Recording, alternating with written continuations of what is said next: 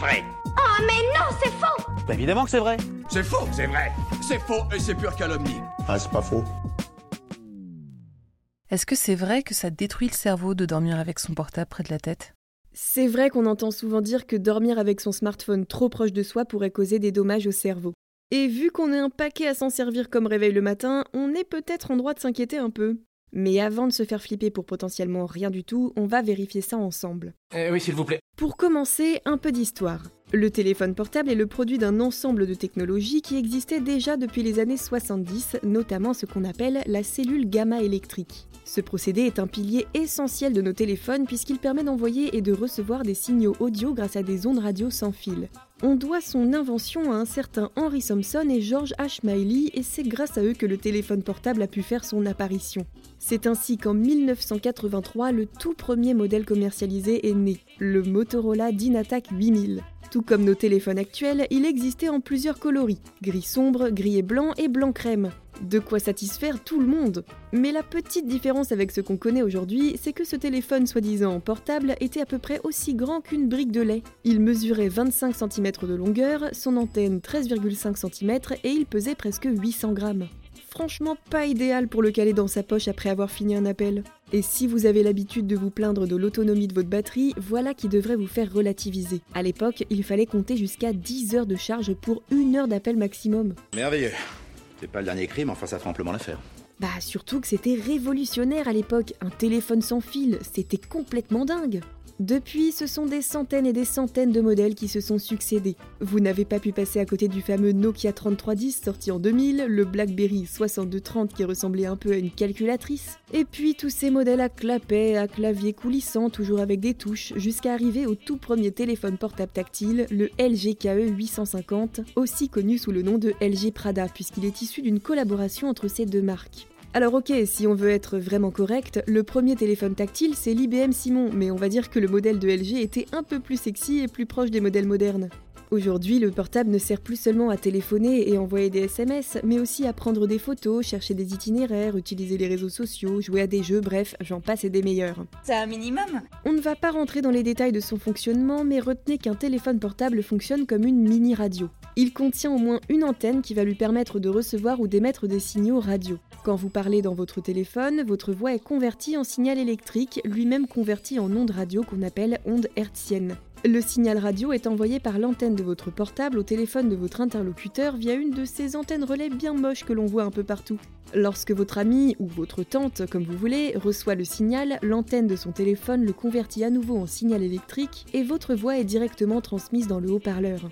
On est donc tout simplement sur un échange d'ondes. Habile. Carrément, mais ça ne s'arrête pas là, car comme on l'a dit, un smartphone ne sert plus seulement à téléphoner aujourd'hui. Pour mener à bien le reste de ses fonctionnalités, il s'appuie sur d'autres signaux grâce à des antennes Wi-Fi, Bluetooth et GPS. Et figurez-vous que justement, c'est cette surexposition aux ondes qui inquiète. Il y a quelques années, une expérience euh, intrigante aurait prouvé qu'on pourrait faire cuire un œuf en 65 minutes en le plaçant entre deux téléphones en communication, donc dans le cadre d'un appel par exemple. Dans la même idée, en remplaçant l'œuf par des grains de maïs, au bout de quelques secondes seulement, on aurait pu obtenir du popcorn. Alors imaginez ce qui pourrait bien se passer avec votre cerveau s'il se trouvait entre ces deux téléphones un peu trop longtemps. Oh non, si c'est une blague, elle est de mauvais goût, hein. Eh ben vous faites bien de vous poser la question, car toute cette histoire n'était effectivement qu'un énorme canular qu'on pouvait lire sur internet.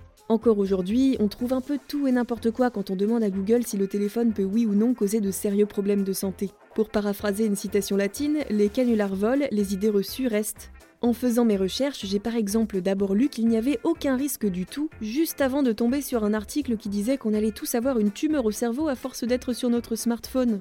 Hyper rassurant, n'est-ce pas? Moi, ça me fait pas rire du tout. Vous avez raison, on ne rigole pas avec la santé. Alors, quel est le verdict de tout ça? Eh ben, après avoir lu plusieurs études à ce sujet et demandé un petit coup de main à Julie, notre chef de rédac santé chez Futura, je vais pouvoir vous en faire un petit résumé. On l'a vu, le téléphone portable s'amuse avec les ondes radio, mais il faut noter que celles-ci sont au final de faible énergie. L'exposition est encore plus basse si le téléphone n'est pas en communication, et ce d'autant plus si son utilisateur se trouve à une certaine distance. Bon, pas besoin d'aller à 3 mètres, hein, mais rien que quand vous envoyez un SMS et que vous avez donc votre téléphone à une quarantaine de centimètres de votre tête, l'exposition est réduite. Donc on peut se dire qu'il n'y a pas de problème. Oh, te fatigue pas, hein, je sais ce que tu vas me dire. Si tu crois que je vais jouer les rabat-joie, pas du tout. Au contraire, bonne nouvelle, une récente étude britannique a démontré que non, il n'y aurait aucune augmentation de l'incidence des cancers du cerveau chez les personnes qui utilisent leur téléphone normalement. Des chercheurs ont aussi tenté de savoir si le Wi-Fi pouvait avoir un effet néfaste sur la santé, mais là encore, ils n'ont pu établir aucun lien. Pourtant, l'action des ondes n'est pas 100% neutre pour autant. Quand notre corps interagit avec l'énergie des radiofréquences, les tissus de notre peau subissent un échauffement. Cette énergie absorbée mènerait à une augmentation de la température du cerveau et des autres organes de notre corps en contact avec l'appareil, ce qui pourrait causer des dommages. Sauf que, dans le cas de l'utilisation d'un portable ou d'une box internet, l'augmentation de température serait complètement négligeable tant le niveau d'énergie est faible. Me voilà rassuré. Donc voilà, en réalité aujourd'hui, il n'y a pas assez de recul pour mesurer l'impact exact de l'utilisation régulière du téléphone sur le cerveau, surtout avec l'arrivée de la 5G. Mais de ce que l'on sait à l'heure actuelle, dormir à côté de votre smartphone ne vous détruira pas les neurones. Bon, faites gaffe quand même, hein, parce qu'en abuser pendant la journée peut vous poser problème, et ce à différents niveaux. Une étude parue il y a deux ans révèle que l'utilisation excessive du téléphone portable peut conduire à plusieurs types de troubles psychologiques comme la dépression, l'anxiété, les troubles obsessionnels du comportement ou encore les troubles déficitaires de l'attention avec ou sans hyperactivité. Elle suggère même qu'elle pourrait jouer sur la consommation d'alcool. Et je ne vous parle même pas de la dépendance aux réseaux sociaux, aux problèmes que l'on retrouve de plus en plus chez les jeunes. Côté médical, ce n'est pas sans impact non plus, puisqu'on peut retrouver de gros soucis de sommeil, des migraines ou encore des problèmes de vue et j'en passe ne touchez plus au téléphone N'exagérez pas trop quand même, mes premiers conseils, veillez à ne pas passer des journées entières les yeux rivés sur ce petit écran. Évitez aussi de dormir avec le téléphone sous l'oreiller. Mieux vaut le mettre en mode avion pour ne pas être dérangé pendant la nuit et un peu plus loin de vous pour réduire l'exposition. De même, lorsque vous prenez le train ou que vous êtes en voiture, dans la mesure du possible, reportez vos appels à plus tard. Parce qu'à grande vitesse, ou de manière générale quand le signal est faible, donc quand vous n'avez pas beaucoup de réseau, votre téléphone émet des ondes à pleine puissance pour tenter de se connecter quelque part. Puis bon, pas besoin de vous rappeler que passer ces appels au volant, c'est pas la plus futée des idées.